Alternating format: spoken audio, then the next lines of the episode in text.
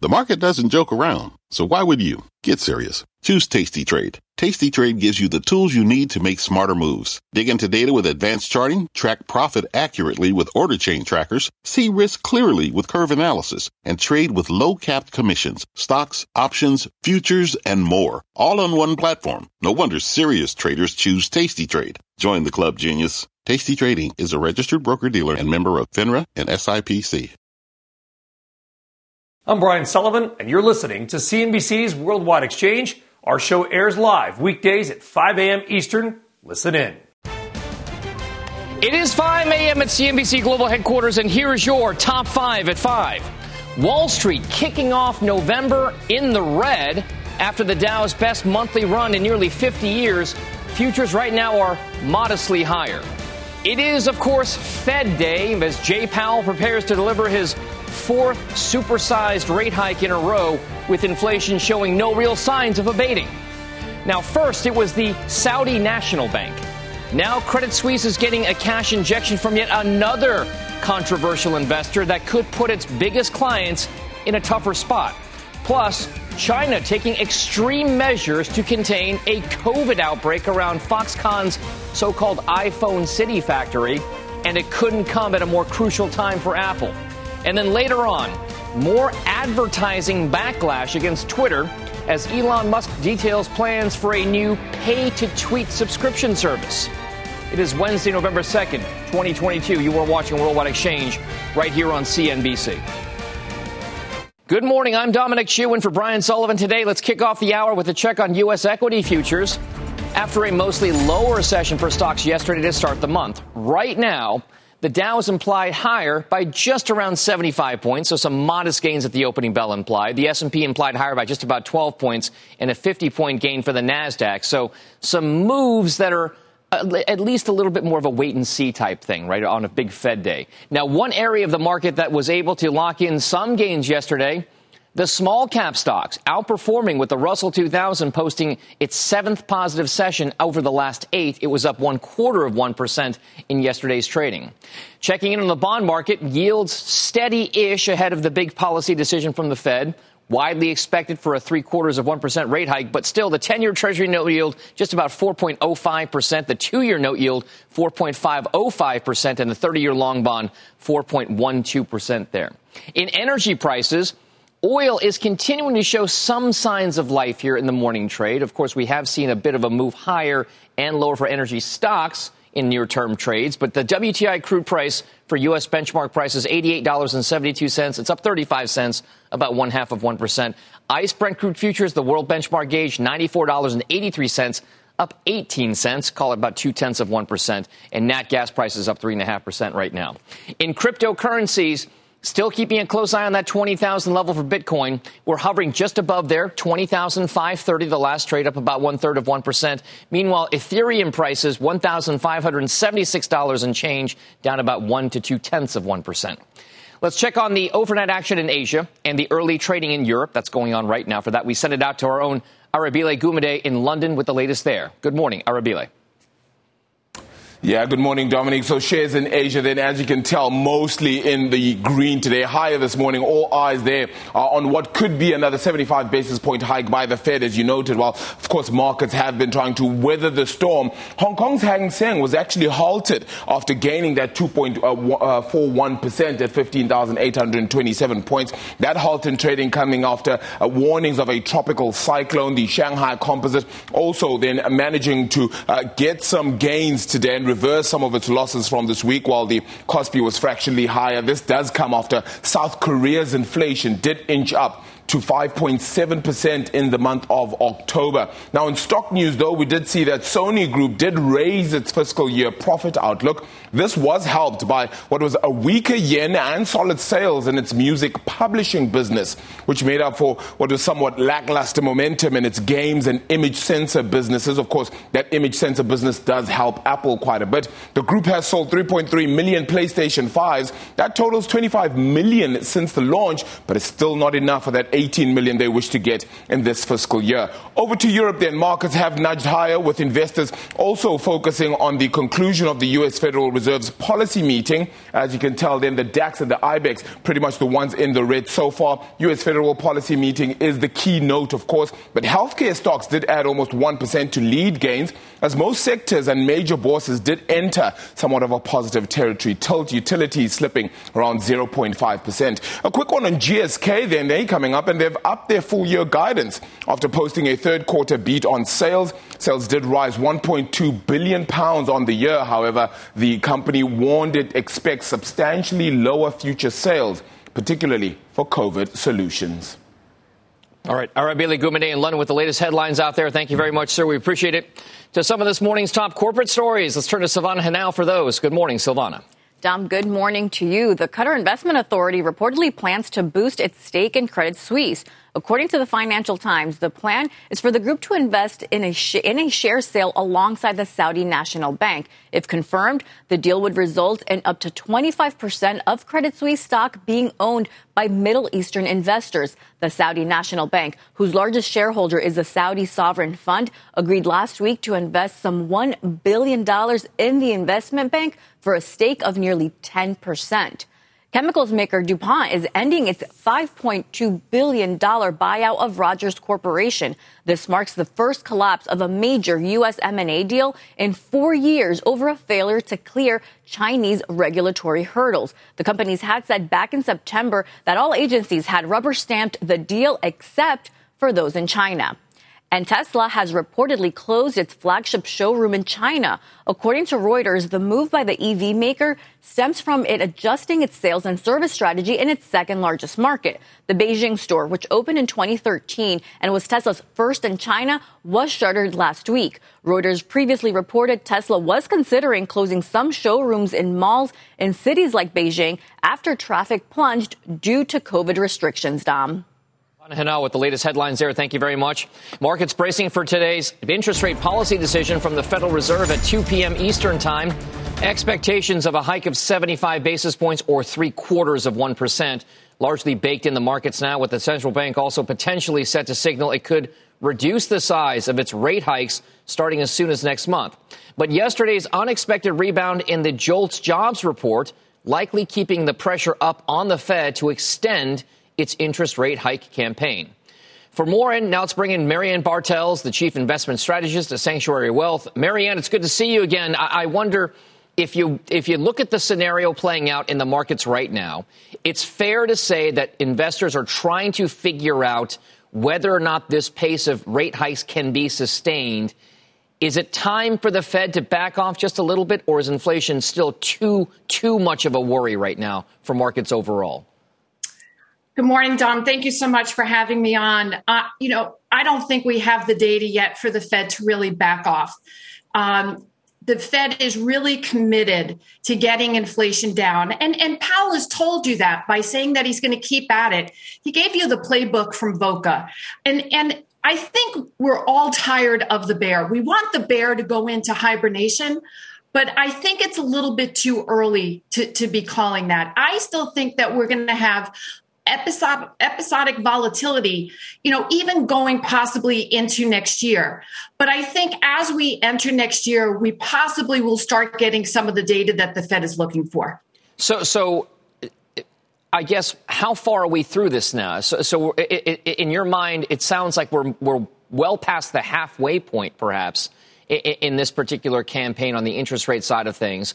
And if so, if there is a light at the end of the tunnel, where exactly should markets be positioning as they are forward looking towards maybe what happens after the Fed gets to its terminal rate, whatever that is?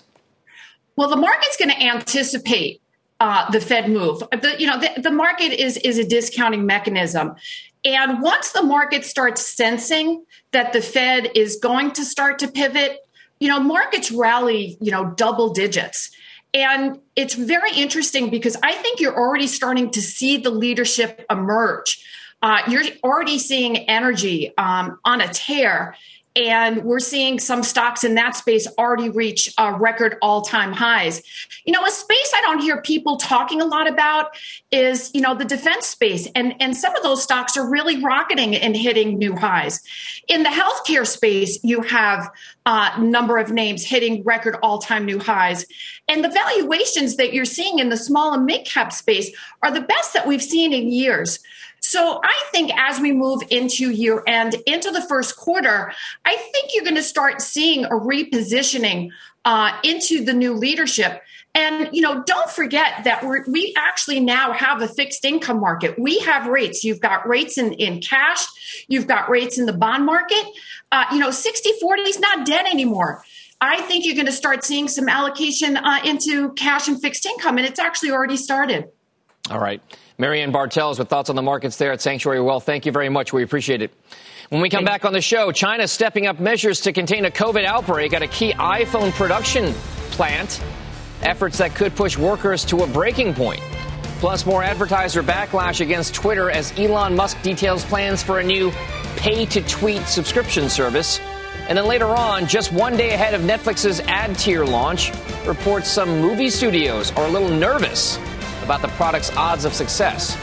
We've got a very busy hour still ahead when Worldwide Exchange returns after this commercial break.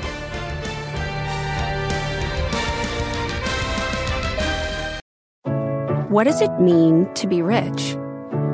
Maybe it's less about reaching a magic number and more about discovering the magic in life. At Edward Jones, our dedicated financial advisors are the people you can count on for financial strategies that help support a life you love. Because the key to being rich is knowing what counts. Learn more about our comprehensive approach to planning at edwardjones.com/findyourrich. Edward Jones, member SIPC. Walmart Plus members save on meeting up with friends. Save on having them over for dinner with free delivery with no hidden fees or markups. That's groceries plus napkins plus that vegetable chopper to make things a bit easier. Plus, members save on gas to go meet them in their neck of the woods. Plus, when you're ready for the ultimate sign of friendship, start a show together with your included Paramount Plus subscription. Walmart Plus members save on this plus so much more. Start a 30-day free trial at walmartplus.com. Paramount Plus Essential Plan only. Separate registration required. See Walmart Plus terms and conditions. Welcome back to Worldwide Exchange, to a developing story we are following in China, where authorities are ordering a 7-day lockdown of the area around a major Foxconn factory over surging COVID cases among the worker population there. This comes as Chinese EV maker NIO says it is suspending production due to COVID outbreaks across the country. Our own Eunice Yoon joins us now from Beijing with the latest there. Eunice. Thanks, Dom. Well, only a day after the city of Zhengzhou said that it was going to ease off its effective lockdown, the industrial area that houses the Foxconn facility said that it's going to reimpose very strict COVID controls. So these are quite harsh. The authorities said that there will be no transportation except for essential services, that everyone is going to be ordered to stay inside and also to work from home. They're not even going to allow people to go outside to buy groceries. And then the only time you are allowed to leave the house is to take part in the mass testing rounds.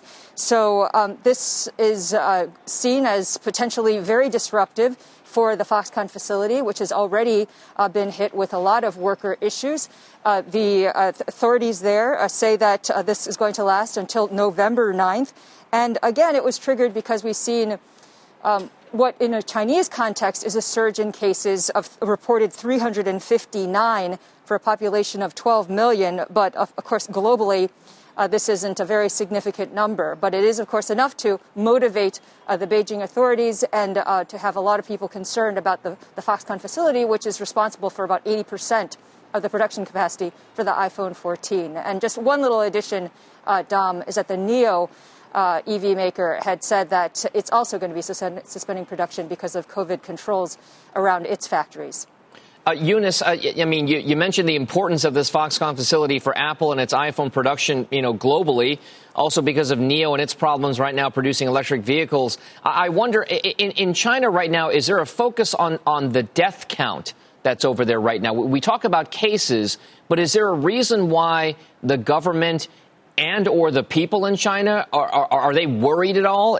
Does it feel like this is a situation where even though there's a surge in COVID cases, it may not amount to anything more than just a surge in sickness without any real death coming out of it?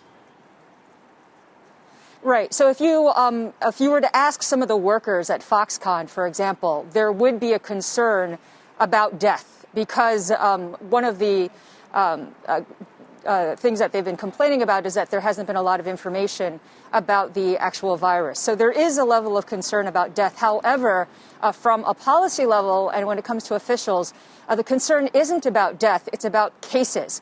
And that's because from the top, the zero COVID policy is the one that they're the most concerned about. The authorities want to make sure that they do not have any cases at all in their jurisdiction.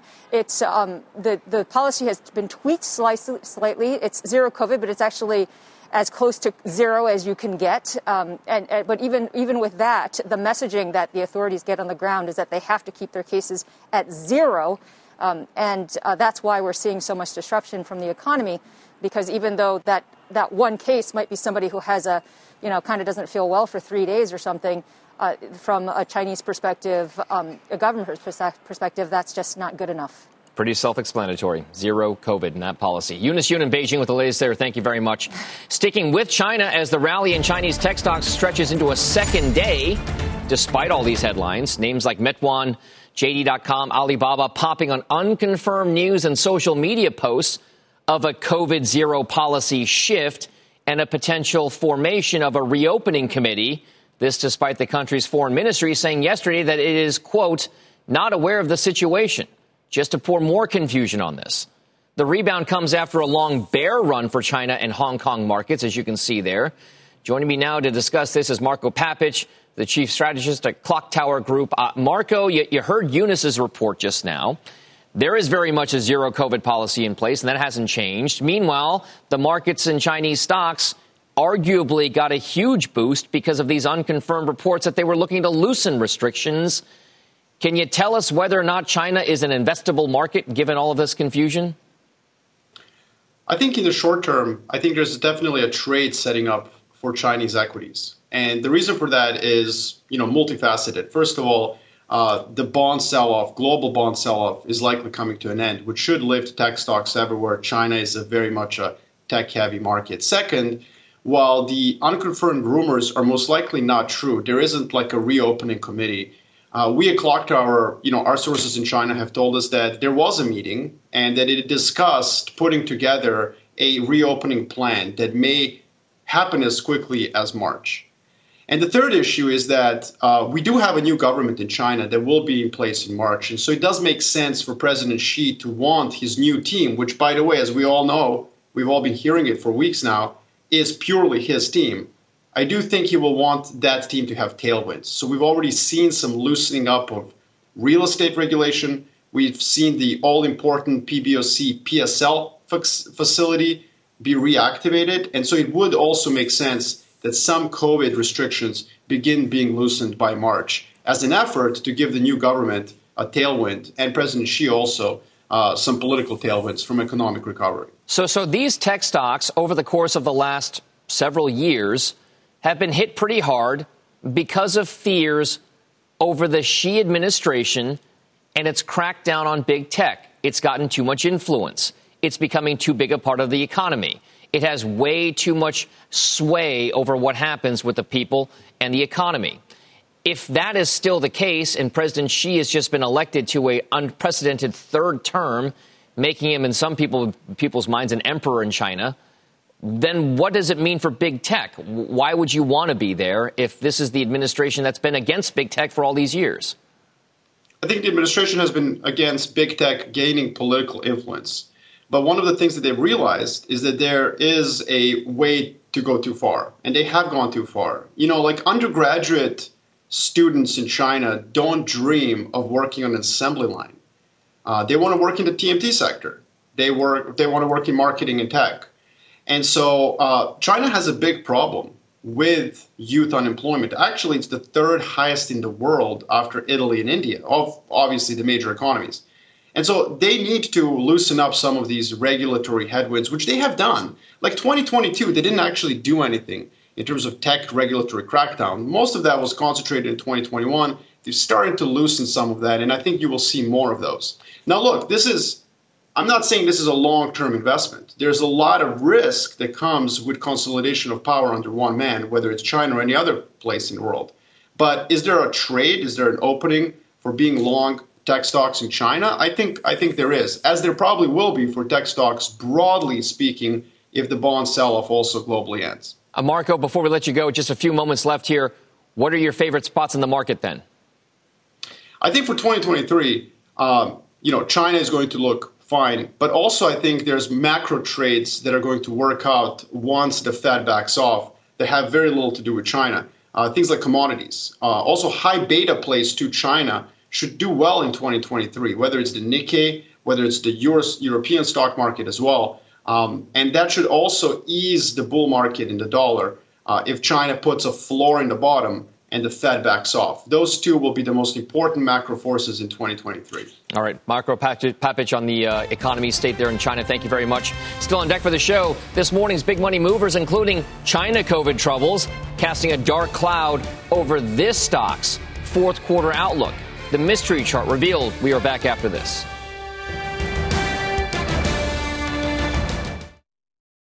Walmart Plus members save on meeting up with friends. Save on having them over for dinner with free delivery with no hidden fees or markups. That's groceries, plus napkins, plus that vegetable chopper to make things a bit easier. Plus, members save on gas to go meet them in their neck of the woods. Plus, when you're ready for the ultimate sign of friendship, start a show together with your included Paramount Plus subscription. Walmart Plus members save on this plus so much more. Start a 30-day free trial at walmartplus.com. Paramount Plus essential plan only. Separate registration required. See Walmart Plus terms and conditions. Welcome back to Worldwide Exchange. Time now for your big money movers. Three stock stories of the morning. First up, you've got Advanced Micro Devices, AMD. The chipmaker's third quarter results missing forecast, but sales from its data centers division held up. AMD shares are moving higher after CEO Lisa Su told analysts on the conference call that the company expects to get rid of excess inventory by the end of the year. Those shares up about 4+% in the pre-market. Lisa Su, by the way, we'll be on Mad Money with Jim Cramer in an exclusive interview tonight. A must-watch there, 6 p.m. Eastern Time. Lisa Su, CEO of AMD, with Jim Cramer. Now, stock number two is Airbnb. Third quarter profits and revenue beat forecast, but growth in bookings slowed to 29% in the quarter from nearly 60% in the second quarter. Airbnb says fourth quarter revenues could fall short of estimates as the strong dollar is starting to pressure its business, and says bookings would moderate. Those Airbnb shares down about 6.5% right now in the pre-market. And stock number three is Yum China. Those shares jumping nearly 14% in Hong Kong after the fast food chain's third quarter profits nearly doubled. It's the biggest one-day gain since mid-March for that stock. However, the company warns a resurgence in COVID cases across China is darkening its outlook for the fourth quarter, but again, 14% gains there. Let's now get a check on this morning's other top headlines. NBC's Philip Mena is in New York with the latest there. Good morning, Philip. Hey, Dom. Good morning. Breaking overnight, an exchange of fire on the Korean Peninsula. South Korea launching air-to-surface missiles in response to an earlier barrage of 10 missiles coming from North Korea. None landed in South Korean territory, but one did get close enough to the eastern maritime border to set off an air raid alert on an island in the area. In a briefing, South Korea's Joint Chief of Staff called the incident unacceptable, and the military later responded in kind with fighter jets firing 3 precision-guided missiles north toward that same sea border, according to the Associated Press. Now to the investigation into the attack on House Speaker Nancy Pelosi's husband, Paul. David DePape made his first court appearance and pleaded not guilty. The DA successfully argued for the 42-year-old to be held without bail. DePape is facing a long list of serious federal and state charges, including attempted murder and assault with a deadly weapon. New court filings allege DePape told officers at the scene that he was on a suicide mission and that he had additional targets. The federal complaint says DePape wanted to use Nancy Pelosi to lure another individual, but did not give any further explanation. Speaker Pelosi has said that her husband Paul is making steady progress in what will be a long recovery. Turning now to sports, and the Big Bats came out in Philly for Game 3 of the World Series. Alec Boehm's blast was the 1,000th home run in World Series history. The Phillies would tack on a total of 5 home runs, tied for the most in a World Series game. Philadelphia blows out Houston 7-0 and now leads the series 2-1. Finally, the excitement is growing for tonight's Powerball jackpot, which has surged to over $1.2 billion. The jackpot stands as the second largest prize in the Powerball's 30-year history. Lottery players have endured 38 drawings in a row without a jackpot winner, so fingers crossed for tonight's drawing at 11 p.m. Eastern. That's it from here, Dom. Back to you. $2 and a dream. It's worth it for me. I'll get a ticket on my way home. Philip Mena, thank you very much for that. Straight ahead of the show, shares of Amazon doing something for the first time since 2020, and it's not a good thing. We'll tell you. It'll be huge. We'll be right back.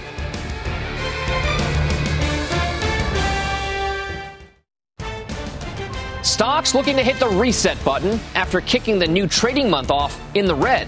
Futures right now in a holding pattern.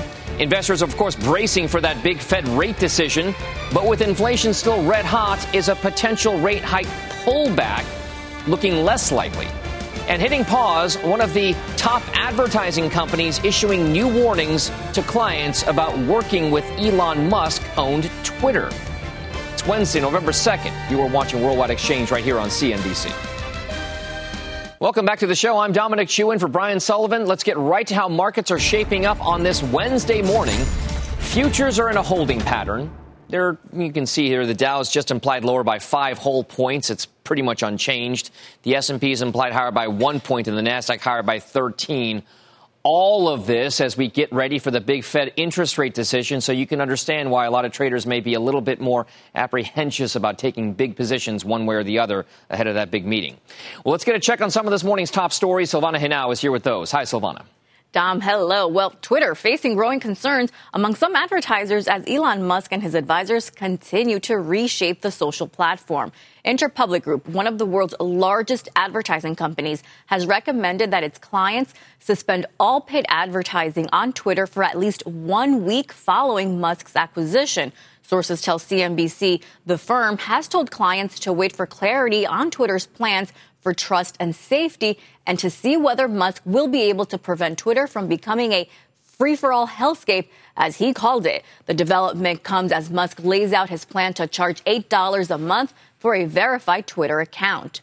Netflix is set to roll out its ad-supported tier tomorrow, reportedly without a number of programs and other content. According to the Financial Times, some studios want to see how well the new service works before agreeing whether to put their products on it. The FT says Netflix does not own some of its most popular programs, but instead licenses them from rival studios. In some instances, the licenses do not allow for the content to run on an ad-tiered version of Netflix. And a former Apple employee has pled guilty to defrauding the tech giant out of $17 million. In a written plea agreement, the former parts buyer admitted to taking kickbacks, inflating invoices, stealing parts, and causing Apple to pay for items and services it never received over the course of 7 years. He faces a total of up to 25 years in prison when he is sentenced in March, Dom. Silvana Henao with the latest headlines there. Thank you very much. Back to our top story and the countdown to today's big Federal Reserve policy decision at 2 p.m. Eastern time. According to the CME Group, investors are pricing in more than 85% chance that the Fed raises its benchmark rate by 75 basis points or 0.75% for the 4th time in a row, as inflation, of course, shows no signs of cooling off towards the bank's elusive 2% target inflation level. But looking ahead to the Fed's final meeting of the year in December, its policy path forward looks a little bit more murky, appearing at least to be a toss-up between a 50 basis point or half percentage point hike and a fifth 75 basis point or 0.75 percentage point hike in a row. So joining me now are a couple experts who can help shed some light on this. Priya Misra, who's the managing director and global head of interest rate strategy at TD Securities. And then there's Michelle Gerard, head of the U.S. markets here at NatWest. And I guess, ladies, thank you both for being here. I'd like to start, Michelle, with you. and the general economic picture that we are dealing with. I had a long conversation last night with a very smart man who does a lot of trafficking in these types of names and securities on the Treasury side of things. And he pretty much said the Fed isn't doing enough. Seems like a lot to say. Michelle, is the Fed doing enough right now?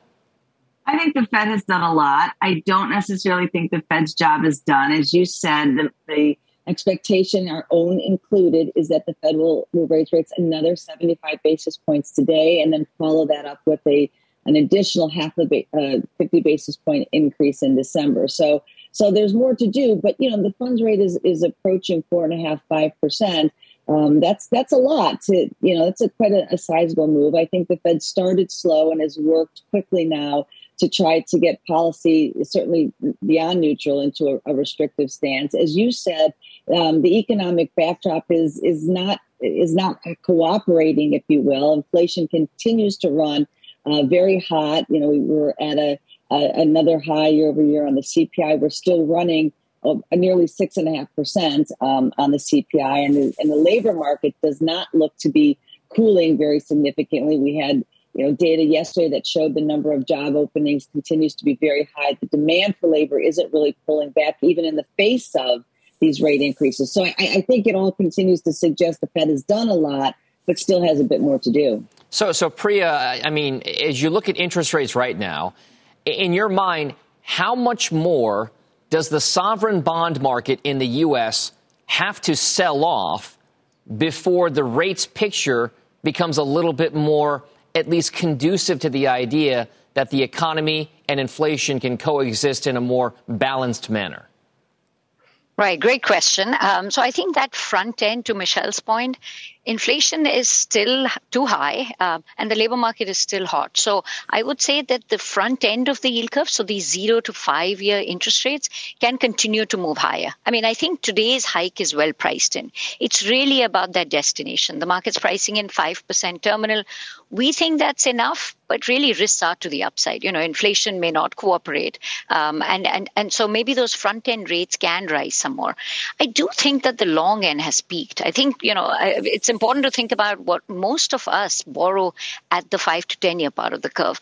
And those rates have risen significantly. Real rates have risen significantly. I think if you look at this entire rate hiking cycle, it's really been that long end move in the last 2 months that's tightened financial conditions, that starts to put pressure on the mortgage market. I do think those rates have risen because we're starting to see early signs of the consumer slowing down. Yeah, we've already seen signs of the housing market slowing down. So I would argue that the long end is actually looking attractive. I think owning the 10-year around 4% is attractive if the economy is going to slow down, and the Fed's going to be, the Fed is going to find it very hard to ease policy with very high inflation. So I think the long end's done. The front end may still have more room to go as the Fed keeps, they're data dependent. I don't think they can give us a whole lot of guidance today. If inflation remains high, I think they're going to keep going. So that front end still could have room to go higher. Michelle, I wonder, do you agree with Priya here on this one? And the only reason why I ask is from a layperson's perspective, if you do buy into this kind of notion, as Priya points out, that the long end side of things, say the 10-year note yield, is pretty much topped out at this point. It's attractive. It might actually go lower because people find it attractive. And yet short rates continue to go higher. That kind of, in the conventional wisdom, has implied recession, economic slowdown. Is that what we are going to see? And will that be enough to cool off the inflationary picture over the next 6 to 12 months? Yeah, so that's really the question. We do actually see a recession. We have negative GDP growth even starting in the fourth quarter and extending through the first half of next year. Very mild recession, but a downturn nonetheless.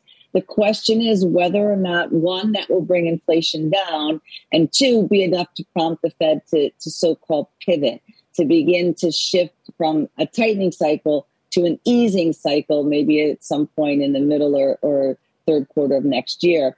I agree with what Priya is saying. I actually think for the Fed, even against this weak economic backdrop, it's going to be very difficult to not end up having to raise rates further if inflation does not come down, despite slower growth.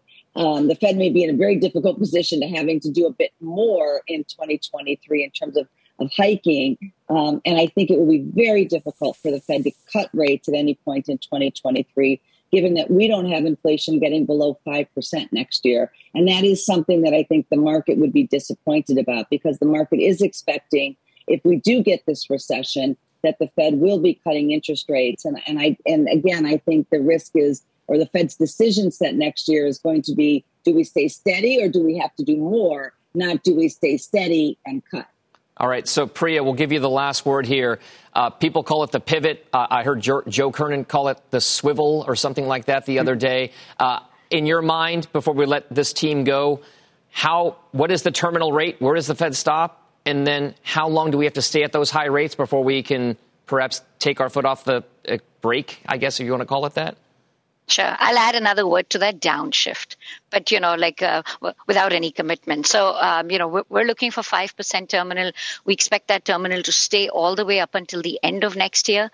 We're looking for inflation at that point to get within the two handle, 2.8, 2.9. And the Fed can say, look, we've done a lot. And then they're going to look at the unemployment rate. And we think that the labor market's going to be extremely lagging because it's a very tight labor market. It's been so hard to hire people that layoffs will be late. But once they start, I think it's going to be a sharp rise in the unemployment rate. We're looking for close to 5% on the unemployment rate by the end of next year. That's when we think the Fed starts late in terms of not being able to be preemptive, to Michelle's point, but that they do start to cut by the end of next year. And then we have a pretty significant easing cycle in 24. But it's going to be a difficult year next year because they're going to have to message to the market that they cannot respond to slowing growth. So I think they're going to seem very late in terms of that easing cycle. Yeah, we'll take will and commitment, apparently. Priya Misra, Michelle Gerard, thank you, ladies, both very much. Have a great day. Coming up on the show, the latest on that developing story around Credit Suisse and one controversial shareholder looking to raise its stake in the embattled Swiss lender. Plus, more of your morning's big money movers, including shares of one tech company proving to be a match with investors after earnings. We'll reveal that mystery chart after this commercial break.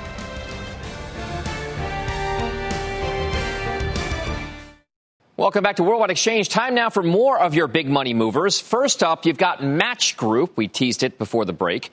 The company reporting better than expected third quarter revenues as more users looked for matches, dates, and signed up for paid subscriptions on Tinder. Match is warning the weaker global economy is hitting its brands that serve lower income consumers. Nonetheless, Match Group shares are up 16% in the pre-market trade. Now, stock number two is the Cheesecake Factory. Shares are tumbling after the restaurant chain reported a surprise third quarter loss and sales that missed analyst forecasts. The company says inflation and higher costs continue to eat away at its operations, though shares down 7.5%. And then stock number three is Caesars Entertainment. The casino operator swinging to a third quarter profit as sales beat forecasts, boosted by revenues from online sports betting.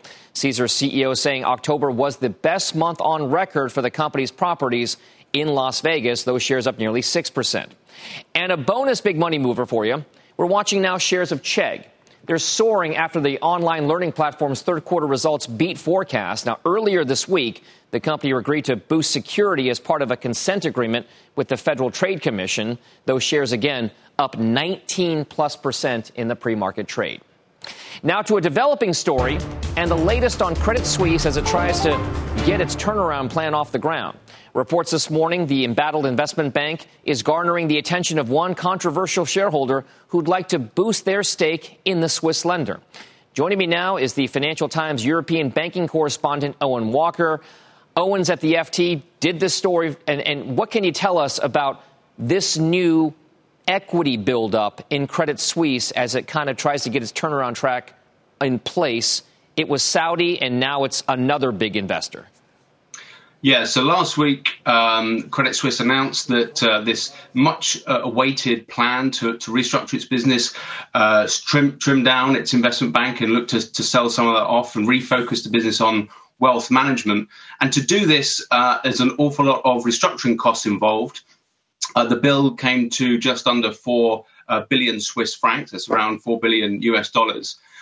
And to fund this, it announced it was going to do a capital raise. And this was going to be in two parts. The first part was going to be a share placement And then the second part was going to be a rights issue to those existing shareholders.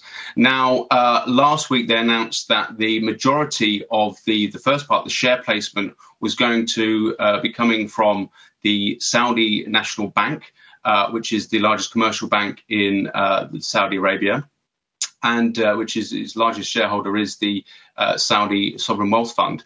But we've uncovered today that another significant investor in that early round is the Qatari Investment Authority, which is also a shareholder in Credit Suisse, owning about 5% of that stake. So the result will be that after the whole capital raise, you're going to have just under a quarter of Credit Suisse shares will be owned by Middle East investors, because you have the S&P, the Saudis, the QIA, the Qataris, and Olayan, which is a long-term Saudi investment group, which has owned Credit Suisse for over 20 years. I guess the next question I have is, there has been a lot of controversy around the investments that Saudi Arabia, other Middle East investors and private investment funds make. We're not even just talking about what the controversy around the Live Golf Tour and the human rights record and everything else and possible sports washing, whatever you want to call it. Is there any threat that with a massive ownership group from the Middle East, like you could potentially have with Credit Suisse right now, that it would reverberate through clients? Would some clients maybe look to do business differently or at all with Credit Suisse because of these investors potentially? Well, I suppose with Credit Suisse, they have had large Middle Eastern investors on their shareholder list for, you know, as I say, for going back a couple of decades. So the fact that that's going to grow and become a larger Middle Eastern shareholding block, that may create some problems for clients. But I think Credit Suisse has been quite vocal for some time that it would like to see more business in the Middle East. It's talked for a while about that being a real growth area and its special area of wealth management. It'd like to double down that area. Last week it announced there'll be 9,000 job cuts in the next 3 years across the group. But, just a month before, it was talking about hiring an extra 100 or so people in Doha, in Qatar. So it has actually been quite vocal that it sees the Middle East as a growth area. Its chief executive was saying just last week that, this is going to be one of the biggest hotspots over the next 10 years. So I don't suppose it's going to be too much of a surprise for Credit Suisse's clients, though I suppose some people who may be a little bit more squeamish about some of those ties may look to pull and to switch elsewhere. But I think there's probably already been quite a lot of movement in the last year or so from their clients to other large wealth managers. OK. Owen Walker with the Financial Times with the latest on Credit Suisse and its investor groups there. Thank you very much. On deck for the show here, Aureus Asset Management's Carrie Firestone lays out how she's trading around the Fed's latest interest rate decision. Keep it right here. We'll be right back after this break. Welcome back to Worldwide Exchange. Let's turn back to the Fed and what signals, if any, the FOMC and Jay Powell may give later on today.